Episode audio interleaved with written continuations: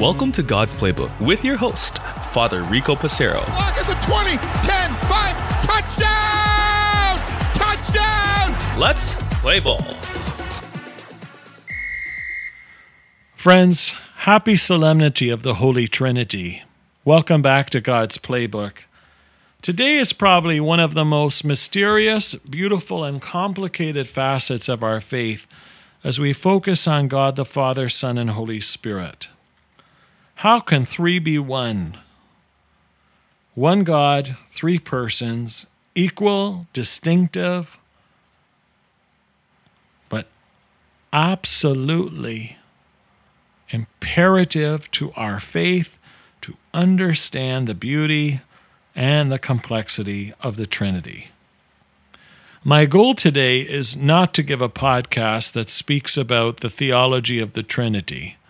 If you're looking for that, I'm sure they're out there.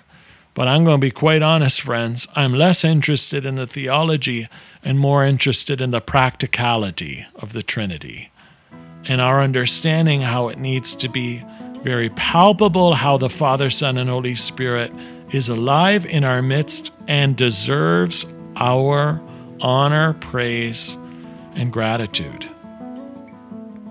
When we think of God the Father, friends, it's easy to identify with the creator of the universe. But the more we reflect upon the book of Genesis, notice that the words used are in our image and likeness, not in my image and likeness. So, Father, Son, and Holy Spirit were absolutely responsible for the creation of the universe and all of its contents.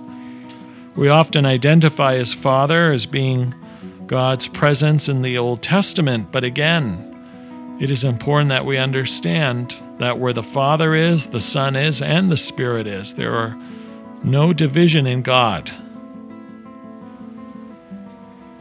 The unity of the Trinity speaks of this closeness of relationship that God wants to have with us too. In the Gospel of John, we hear Jesus say in the beautiful prayer, May they be one, Father, as we are one. So, this intimate union is so vital for us. In the person of Jesus, who is the second person of the Blessed Trinity, equally God is the Father and Holy Spirit. It is important that we understand that the human side of Jesus, though important, is second to his divine nature, fully God, fully human. The Holy Spirit, not a dove or a flame or wind. Indeed, these are all images to help us to identify with God the Holy Spirit. He is the Ruah, the breath that gives life who is equal to the Father and Son in all his glory and majesty.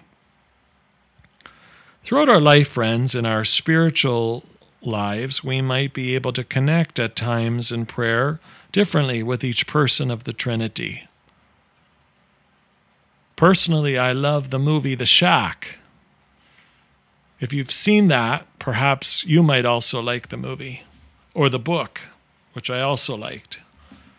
I think there the Trinity is depicted in such a powerful way where it allows us to distinguish the three persons and yet how unified they are. I know some people have given criticism of how God the Father and the Holy Spirit are depicted in that film. However, I'm going to respectfully disagree. I think the directors did a fantastic job of showing the relationship of God the Father, Son, and Holy Spirit at a level that the main character was able to process as he struggled with his earthly relationship with his Father. And so God adapted himself so that way he would be more open to know and to love God as he should. Perhaps you have a film or a book or a vision of a saint or a teaching of the church that helps you to come to know the Trinity and love God more and more. I encourage you, use those images to assist you, to help you to deepen your relationship with God, the Father, Son, and Holy Spirit. That as we make the sign of the cross on our body, that in and itself is a prayer as we honor Father, Son, and Spirit, three persons, one God. when we long to go to heaven one day, to spend time with the Trinity, to worship God with our whole being mind, soul, body, strength. It's okay sometimes to be more closer to the Holy Spirit than the Father, or Jesus than the Holy Spirit. Perhaps, depending on our stage of life, we may find ourselves gravitating to one person in the Trinity more so than the others. And yet we do not worship multiple gods, one God in three persons. St. Patrick used the clover. Many other theologians use different imagery to help us to come to understand. What I think is important for us to understand that no matter how much we read, no matter how much we think we understand the mystery, the concept of God is beyond our human capacity. And that's why we call it divine mystery. One day, God will reveal himself to us in a way that we can totally come to understand him, but that's in the life that is to come. Today, the church invites us to celebrate this solemnity, to give God his due praise. O most holy Trinity, undivided unity, holy God, mighty God, God immortal, be adored. One of the most beautiful traditional hymns of our church that I would bet you will hear this Sunday at Mass.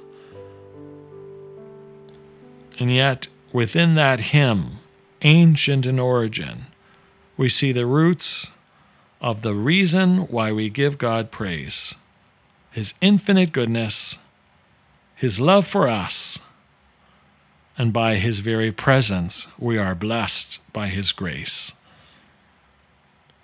We honor you, Father, Son, and Holy Spirit, not just today, but every day. We thank you for your majesty. We thank you for creating the world and each one of us.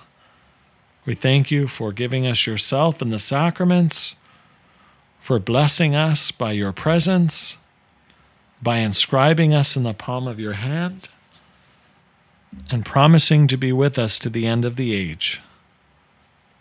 O most holy Trinity, undivided unity, holy God, mighty God, God immortal, be adored.